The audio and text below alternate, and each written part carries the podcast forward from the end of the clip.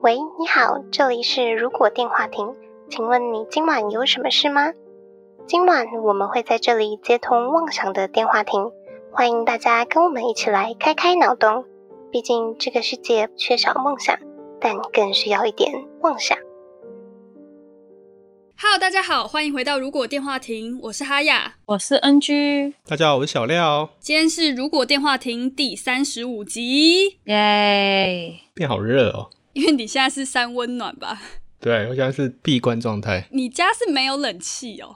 呃，不是，我那个地方只要门窗打开，通风会超级凉，但是录音的时候就要全关，因为它是那种直接通风到天台去的那种，哦、所以就平常不开冷气也没差，但是录音的时候就一定要全部关起来。今年是真的很热诶、五月份。而且我最近发现一件事情，就是我记得以往都是大概早上起来的时候，半夜五点就会开始天空微亮，如果是夏天的话。但是我觉得最近四点就开始在亮嘞、让我觉得很困扰。你是四点太早起床，还是四点还没睡觉啊？当然是还没睡觉啊， 真的很困扰哎、以前就觉得熬夜就觉得嗯，大概四点前去睡就可以，但是我现在四点一躺在床上就开始天空亮，我就觉得啊，好烦，又天亮了。 等一下熬夜跟天不天亮有什么关系啊？因为天亮的话就很难睡着。对啊，就很亮哎、不然就要戴眼罩，我又没有那个习惯，你还是早点睡好了。是没错啦。另类的促使自己早点睡。话说 NG 今天怎么有空来录音？我工作还没告一段落，但是我觉得我该出现一下 了，不然大家会忘记你是不是？不然 Discord 都不喜欢我了。我现在听你们讲话都电子音，我觉得 Discord 电子音是因为太多人都在家里了，所以 Discord 的上线频率太高了。这好像是一件好事情，但是对我们来讲有点困扰。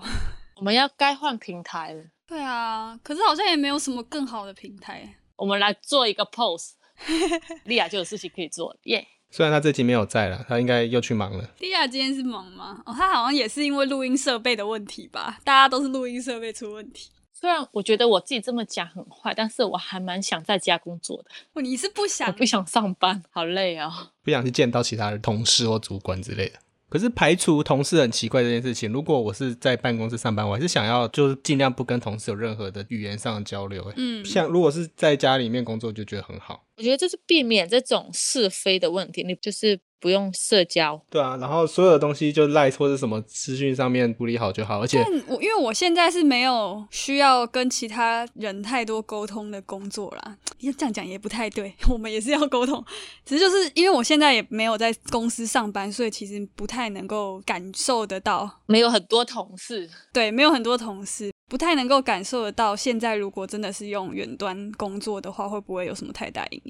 我觉得有可能会耶，因为假设如果真的有些事情是不得已一定要用情感方的。说服或什么之类的。就是假设一件事情你自己做错了，然后你可能要求别人原谅。如果你就是透过这个冰冷的远端工具或者打文字的话，那个人就会气死，他就不会理你。 但如果有些是你当面讲的话，可能会解决一些事情这样。线上开会超没有效率。我明天晚上要上我人生第一次的远端跳舞课，我觉得很紧张。不过我觉得应该会各种卡吧，就可能网路卡，然后学生也一堆问题，老师也内格什么之类的。可是我觉得舞蹈的远端上课局限性很高、欸，就是大家除了需要有设备之外，还需要有一个比较好的空间可以伸展身体之类的。我觉得一定很卡诶、我光想那个网路问题，我就觉得音乐可能都听得断断续续，老师讲话也断断续续，根本就不用上课啊。邻居应该也会骂你们吧？对啊，视讯会有延迟，那你的声音对不起来，拍大家都不一样。对对 对，一定会很好笑。可是这样讲起来就很惨呢、欸如果是这种教学产业的人，就现在真的不知道该怎么做哎、很多补习班就是预录或直播吧，哦、就只能改成预录啦。我觉得预录可能还比较好一点他们有线上解题，我有看他们这样做过。哦。线上解题如果是数学题目，感觉就会比较好像麻烦，还好，没有，所以你会影响到画图或者什么之类。但如果是其他选择题，可能就还好。可是数学的话，你只需要一个有可以线上画图的软体，欸诶有这种东西吗？ 嗯，你画我猜吧。不是你画我猜的像 Google 什么云端那些都画图都是远端连线的、啊，哦，对对对，或是有简报软体的都可以啊。共同编辑的那种好像就可以了吼。对，说到这个网络上的平台这种，像他也不是最刚刚 PO 一个那个 Spotify 介绍嘛，哦哦，你说我的影片哦， 你那个影片的广告就是 Spotify，我刚刚看到吓到哎、真的假的？哎、对，现在都很强哎、那你平常喜欢看什么东西？喜欢点什么东西来看，他就会一直推荐那个东西给你。 对，像 Netflix 也有广告，然后如果你刚好可能在看动漫平台，它广告也常常高几率是 Netflix 上会直接推，叫你去订阅 Netflix 之类的。对啊，像我喜欢看游戏实况，我的广告就都是游戏的 APP。可是我觉得这也蛮可怕的，他到底是怎么知道我们喜欢什么东西的？关键字吧，对啊，搜寻啊，或是你的网页主机那些都会是 Google 可以拿来使用的资料。就像我们今天的主题一样，其实今天的主题先讲一下叫什么名字好了。今天的主题是如果人生二十四小时都被监视，然后这个主题也是有一次我跟我朋友在聊天的时候，我们刚好聊到一个演戏的课程吧，戏剧课。结果我们回家之后，手机都出现了戏剧课的广告，我们就想说奇怪，我们也没有 Google 搜寻啊，怎么会直接推戏剧课的广告？很可怕。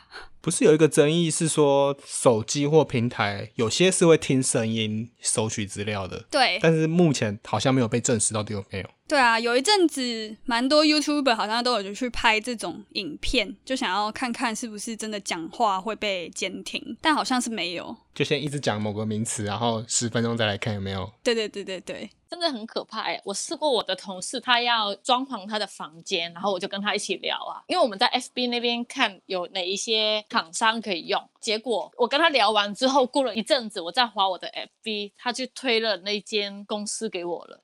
我没有在我的网络搜寻、欸，现在比较还好，现在的系统都会用很多叫你确定要不要授权，但以前就比较不会有确认这件事情。你说授权他偷听你的声音，只用麦克风啦。呃，在之前的部分不会一项一项询问，它只会询问要不要授权这个软体使用你的手机这样而已。嗯，他就会一次让全部的功能都可以获得你手机里的资讯了。对对对对，现在分比较多啦，前阵子 Apple 的那个系统好像也有更新相关的东西，就让那些授权比较困难一点。但大部分其实我也都会很习惯的，就按允许全部使用、欸。我都会先按全部不允许，然后在它那个功能确定一定要用相机或用什么时候，我才自己跳进去后台把它打开。呃，我会嫌麻烦，我就一次全开。但想想真的是挺可怕。 我就是觉得说，如果说要监听的话，应该早就在监听了吧？跟我去按那个允许全部使用，好像已经没有差了，也没有影响了。没有啊，它就完全不能开启你的麦克风，就多一个手续啊。如果你直接按允许，它就不用设计一个破解那个允许权限的东西，就让它难度变高啊。我的意思是说，虽然说我们在台湾搞不好还是有被监听，也不一定啊，所以根本就已经也没有什么太大意义。 我的概念有点像锁脚踏车的感觉，就是所有脚踏车停在路边，那你有用普通的锁锁起来，那被偷几率就比较低，因为旁边的人没有锁。哎、好像其实是用这样的解释也是对的。我都不会开定位、欸，有些人不是二十四小时都开着定位，我觉得那个好可怕。我都是开 App 使用期间才开启、欸哦，我也会开那个我是直接关闭，然后我要使用的时候，我就自己跑到后台去开。啊、就是多一道手续多一道锁的感觉。没有，我只是讨厌它会一直定我的位，还会浪费我的电。哦，但是我真的觉得超神奇的，因为我现在接触的美眉们都是大一、大二或是高中嘛，嗯，她们都会跟朋友一起用那个定位的程式分。享定位吗？对，我真不懂哎、 有些男女朋友也会用这种软体，就是可能要互相知道谁在哪里。我觉得那个超可怕的。我也觉得超可怕哎、是不是我们年纪的问题啊？ 不是，因为我有看到 D 卡，有些人说他妈妈也会要求女儿去下载这个东西，然后去看女儿在哪里。我觉得这个东西超级可怕的。我觉得超可怕哎、我不懂为什么要这么做哎、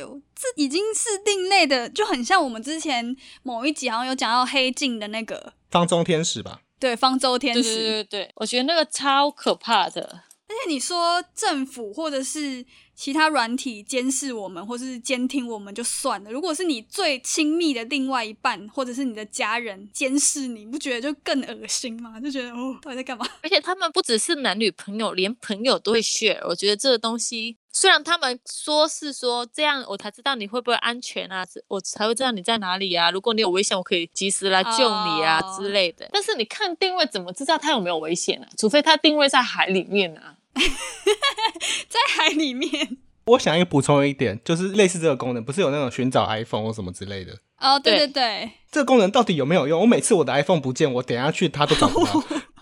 因为你没有开定位。我有用过，好像有找到过一次，那应该是我关掉太多的授权了，所以 iPhone 自己都找不到自己的手机了。有可能，有可能。因为我自己都会关掉，所以我觉得那个功能我完全用不到。我用不到，我每次不见手机，我都是整个屋子翻开来找。我以为你是直接再买一个新的。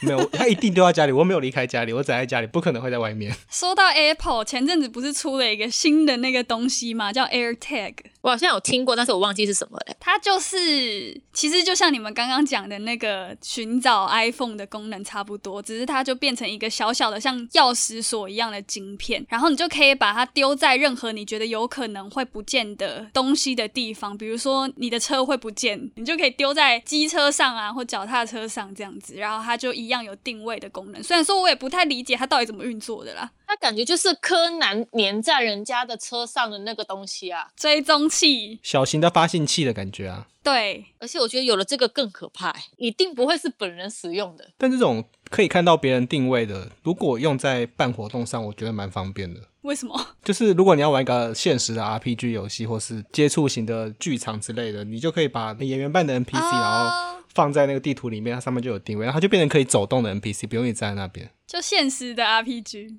如果它是有一次性的那种，我觉得也蛮不错，但是就不要去下载一个 A P P 去做这事情。 AirTag 一个也才卖九百九，那好像可以哦。还有四件装三千三百九十， 什么四件装？你说 NPC 会掉四件装备这样子？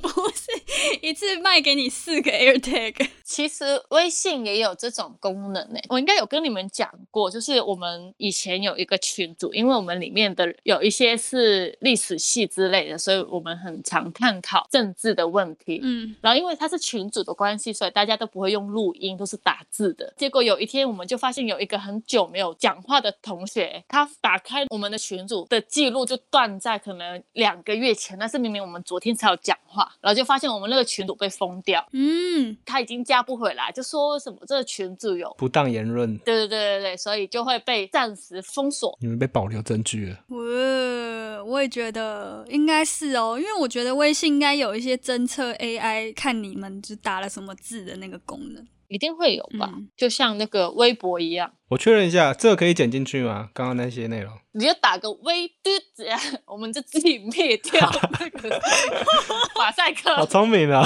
让我想到前阵子我看到《苹果日报》他们有 PO 了一部影片，那部影片还蛮好看的，就是《苹果日报》的记者前进北韩去报道他们那边的生活的，算是纪录片。嗯，然后我觉得最好笑的是，因为大家应该多少也都有看过新闻报道北韩吧，反正就是一个不能够被采访，或是有些地方根本就不能够拍照的地方，这样。但是那些记者拍了的影片，最后在他们回来台湾之前就被有关当局要求删除了。结果他们回来之后还修复档案，把那些档案救回来， 然后让这支影片照常的发出去，我觉得超猛的。再从硬碟拉回来这样。对，，修复档案， 我觉得超屌的。然后这部影片还蛮值得一看的，蛮推荐大家去看。反正就是报道一些北韩的呃生活情况，因为他们有些很多东西都感觉像是作秀，因为记者有申请嘛，然后他们就请很多作秀的小朋友啊来演示，说我们的啊我们上课是怎么样啊，我们多进步，但事实上可能不是。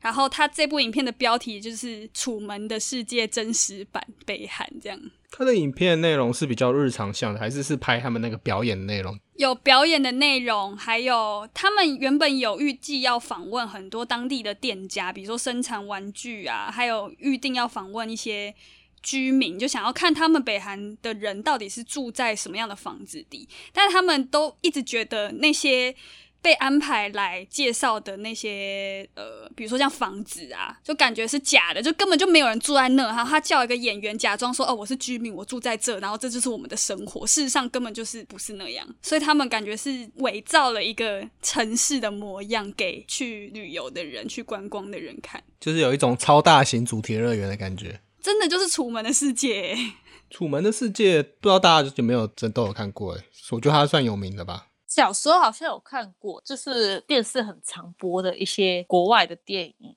它是很久的电影了。对，感觉可以稍微说明一下，让没听过的观众大概知道一下。我看的时候好像是哲学的课，老师有播，反正《楚门的世界》就是他设定的一个世界，里面有一个超大型的真人实境秀，嗯，那他就把一个叫做叫楚门吗？我也忘记了，好像是，他就叫楚门。就把主角放在那个封闭的世界，但其实还蛮大的，可能就是一个大型的城市这样，对。然后里面所有的碰到的人，包括他的妻子，包括他的邻居，都是假的，都是请来的龙套或临时演员之类的。嗯，那他过程中就是这个人发现了他实验是假的，那可能试图逃出去的这件事情。也就是他其实这一辈子都是在被监视的情况下度过的。对，可是我有点忘记他是怎么样发现这件事情的。 我记得是有一场好像是有一个吊灯吧，就是那舞台的吊灯，嗯从他天上掉下来，然后就觉得越来越奇怪，他就去观察各种事件，发现有一些不见的人或死掉的人，可能又变成另外一个角色，又重新回来这个城市。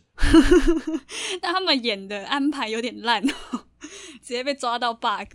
而且好像说是因为演员的那个爸爸很想再次出现，哦然后就他想要追上去，就是他看到很像他爸爸的人，他想要追上去，然后就不断的被路人跟车子挡住。嗯，他就把一切串起来，就发觉这个世界好像是假的。对，然后他想要离开城市的时候，发现各种天灾都会发生， 就什么会刮风啊，或是出车祸、堵车啊什么之类的，嗯嗯，它好像是一个电视节目嘛，它就是真人实境秀的感觉。对真人实境秀，然后全世界都在看这个节目。金凯瑞演的，很经典的一部剧啦。那大家还可也可以有兴趣可以去看一下这电影。但是我们今天是要是设定这样子的世界，我们要怎么活下去，还是探讨相关的内容？应该活下去也只能这么活吧？就是我们会有什么反应吧？就是我们会像金凯瑞一样试着逃出去。还是就这样继续生活下去？其实就像那个一样啊，现在的诶，我怕我会被封杀。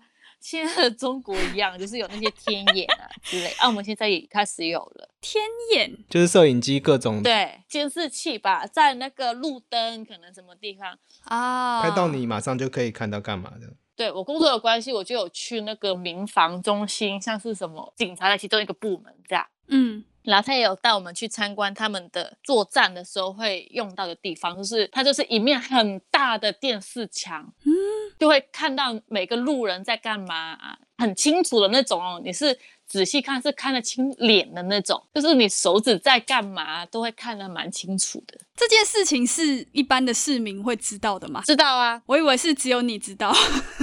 不过你讲到那个监视器，有一个调查报道就有说，它有排名世界各大城市的那个每千人的监视器的数量啦。第一名当然是中国，但是第三名其实是英国伦敦呢、怎么？因为开膛手杰克嘛，我不知道伦敦可能犯罪的那个事件案件也蛮多的，但是不知道是因为这样，还是因为比较进步啊？反而是因为科技比较进步，所以它更会设计加装这种监视器嘛？应该是犯罪率比较高吧？我记得伦敦的犯罪率没有说很低耶，我记得是蛮高的，因为伦敦其实就是有钱的人很有钱，但是贫民区也。对对对，白教堂区就是开膛手杰克那区的就蛮可怕的。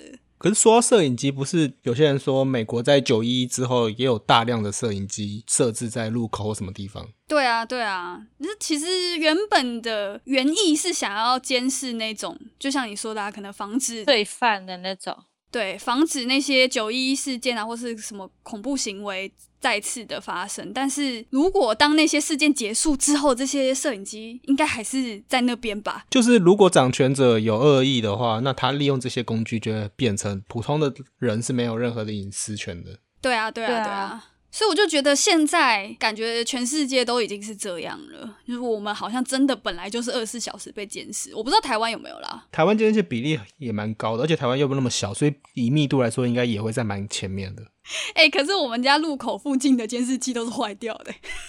之前好像还有被骂，就是去跟里长敲门说：“ 哎、这边全部都坏掉，换新的。就它变成装好看，让人家不要闯红灯或干嘛之类的。”我的那个亲戚 家门口也有装台假的监视器，吓坏人用的，不知道有没有用啦。好吧，讲回来，我们这一集到底是要干嘛？我们可是我们现在其实就是在类似的生活，其实包括对刚刚前面讲的搜取搜索记录的话，也是类似的概念啊。因为现在又大家都使用 FBIG 或者是手机上网，所以记录下我们所有搜寻痕迹的资料，感觉好像是一件理所当然的事情了。所以我们要想一些方法让，想一些方法哦，住到深山里面当陶渊明。哎，身上也有那种生态观察的摄影机，看野生动物有没有除那些数量，或是看有没有绝种那种。哈，那很难呢。 还是以电脑来说，我们可能就故意搜寻一些自己不想要知道的东西，假扮成另外一个人，我们创造出另外一个身份，这样。用无痕视窗，其实还是会收到你的资料，只是你不会留在电脑上面而已。毕竟你登录过啊。大家尽量还是不要把自己的隐私往外放啊，就是被监视归被监视，但是自己该防范的还是得防范一下。什么男女朋友 share 定位这个，我就觉得太超过了。我觉得很可怕、欸。你就随便把自己的隐私分享给这些 app，你不如就直接在 d c a r 上面打你的所有的资料就好了。或是你在那种 PDD 或 FB，然后每十分钟一个小时，你就更新一下自己在干嘛对，然后你就你就故意说是假的地方什么之类的。哦，那很快就被发现了吧？ 那有点太故意了，已经无孔不入哎、可能我们就只能关掉 WiFi 跟行动网络。然后躲在家里。不是有人从什么你的自拍可以推断出你的家在什么位置或在哪里拍的这个照片之类的。那已经是真性色了吧？感觉如果不用手机，包括传统手机都不要用，哼，比较有可能不会被查到自己在哪边。但是现在疫情的状况，你没有带手机，你什么店都进不去。那对，你就一定要扫那个 QR code。没有，还是可以自己实体的登记啦。哦，对，老人没有手机的话，他也是只能写名字啊。但我觉得现在的人应该也离不开手机了，像我一样，所以我现在嗯钱包里面只有四十块。我搭计程车还要问司机说：“不好意思，请问可以行动支付吗？”我才敢上车。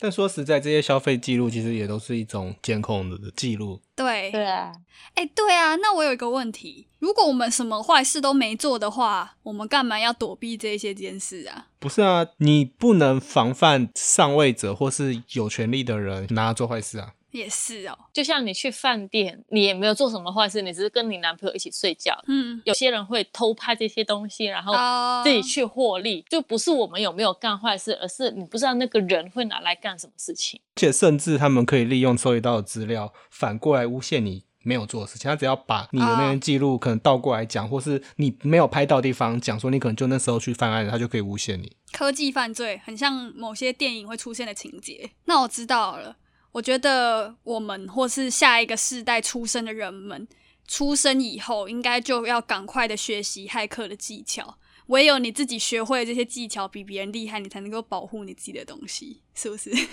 就自己学了很很厉害的，比如说我设一个新的那个伺服器，我就把我所有上网资料都存在那边，或者是什么分开存，或者是假冒一个 IP，就是让人家就不都不知道我在哪里，这样是不是比较有意义？然后政府就会说你有什么东西为什么要藏着，然后就以颠覆国家安全罪把你抓了。台湾应该不会吧？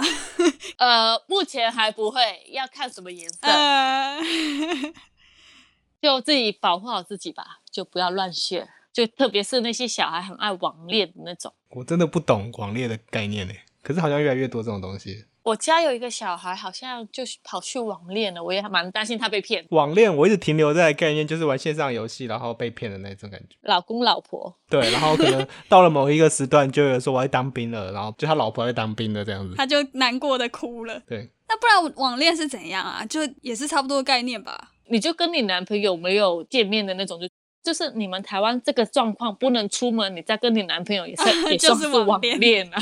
是没错啦可。是有看过实体，应该就会安全性高一点这样子。有看过实对啦体可是我认识有很多比我们小几届的人，他很多的现在男女朋友都是靠交友软体产网生络的认，识的，对，什么透过声音的、啊，或是透过翻来翻去的那种。嗯我觉得网恋不一定都是坏人，就是不一定会被骗，只是不对要那么快的付出自己的全部。只是坏人更容易藏起来了啦，就以网络上来说的话，就是还是有些人从那边认识到另一半，就是未来的另一半，真的是嗯好好的结婚了，好好的一走下去了。不管是不是网恋啊，还是得好好保护自己。欸啊，对，其实也是诶、不管是不是网恋，其实都有可能会遇到可怕的人。毕竟突然在路上蹦出来了一个人，你也不知道他是什么样的来历。你蹦出来感觉是突然登录，然后突然跑出来的那种。这种网络安全的，像那个其实一级玩家绿洲里面，他们那个男主角跟女主角约会的部分，哦、原本也想要讲他自己是谁，嗯然后女主角还跟他说，在网络世界不什么能不要讲讲不要讲真名之类的。我有一个同事，他叫外卖，全部就是用假名。因为有一天他的外卖到了，我们有同事拿进来就说一件货是送到我们这边，但是那个人是谁啊？他就讲那个名字，我们就想说谁啊谁啊，然后突然那个同事刚好就去完厕所就回来说哦那个是我，这是我在外面订餐用的名字。那有人收包裹不是也会用不一样的名字吗？可是如果你寄到 Seven 就没办法用不一样的名字啊，因为还是要看证件啊。以前可以耶，以前还不用看证件的时候可以，现在就都不行的。以前只要报手机尾号，对啊，但买东西又是另外一回事情了，所以现在连购物都要取游戏的 ID 的概念。但没办法、除非你身份证也用游游戏的 ID。你说什么张鲑鱼之梦之类那种名字吗？对对对对，但他也无法用这个名字，因为大家都知道是他。哇，这是差不多了，感觉这集闲聊就差不多了。这集好像都是在闲聊。还好啦。我觉得我们该讲的也都有讲啊。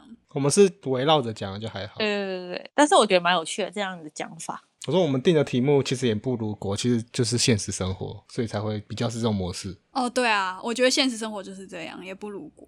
好，今晚的通话差不多要到这边告一段落了。如果觉得我们节目还不错的话，每周三在 Spotify、Apple Podcasts、Google Podcasts、KKBox、Mixer Box 等各大平台都可以搜寻到我们的节目，也可以在 YouTube 首播来跟我们一起聊天互动。不要忘记追踪我们的 FB 粉砖还有 Instagram。那我们就下周再通话喽，拜拜。拜拜，拜拜。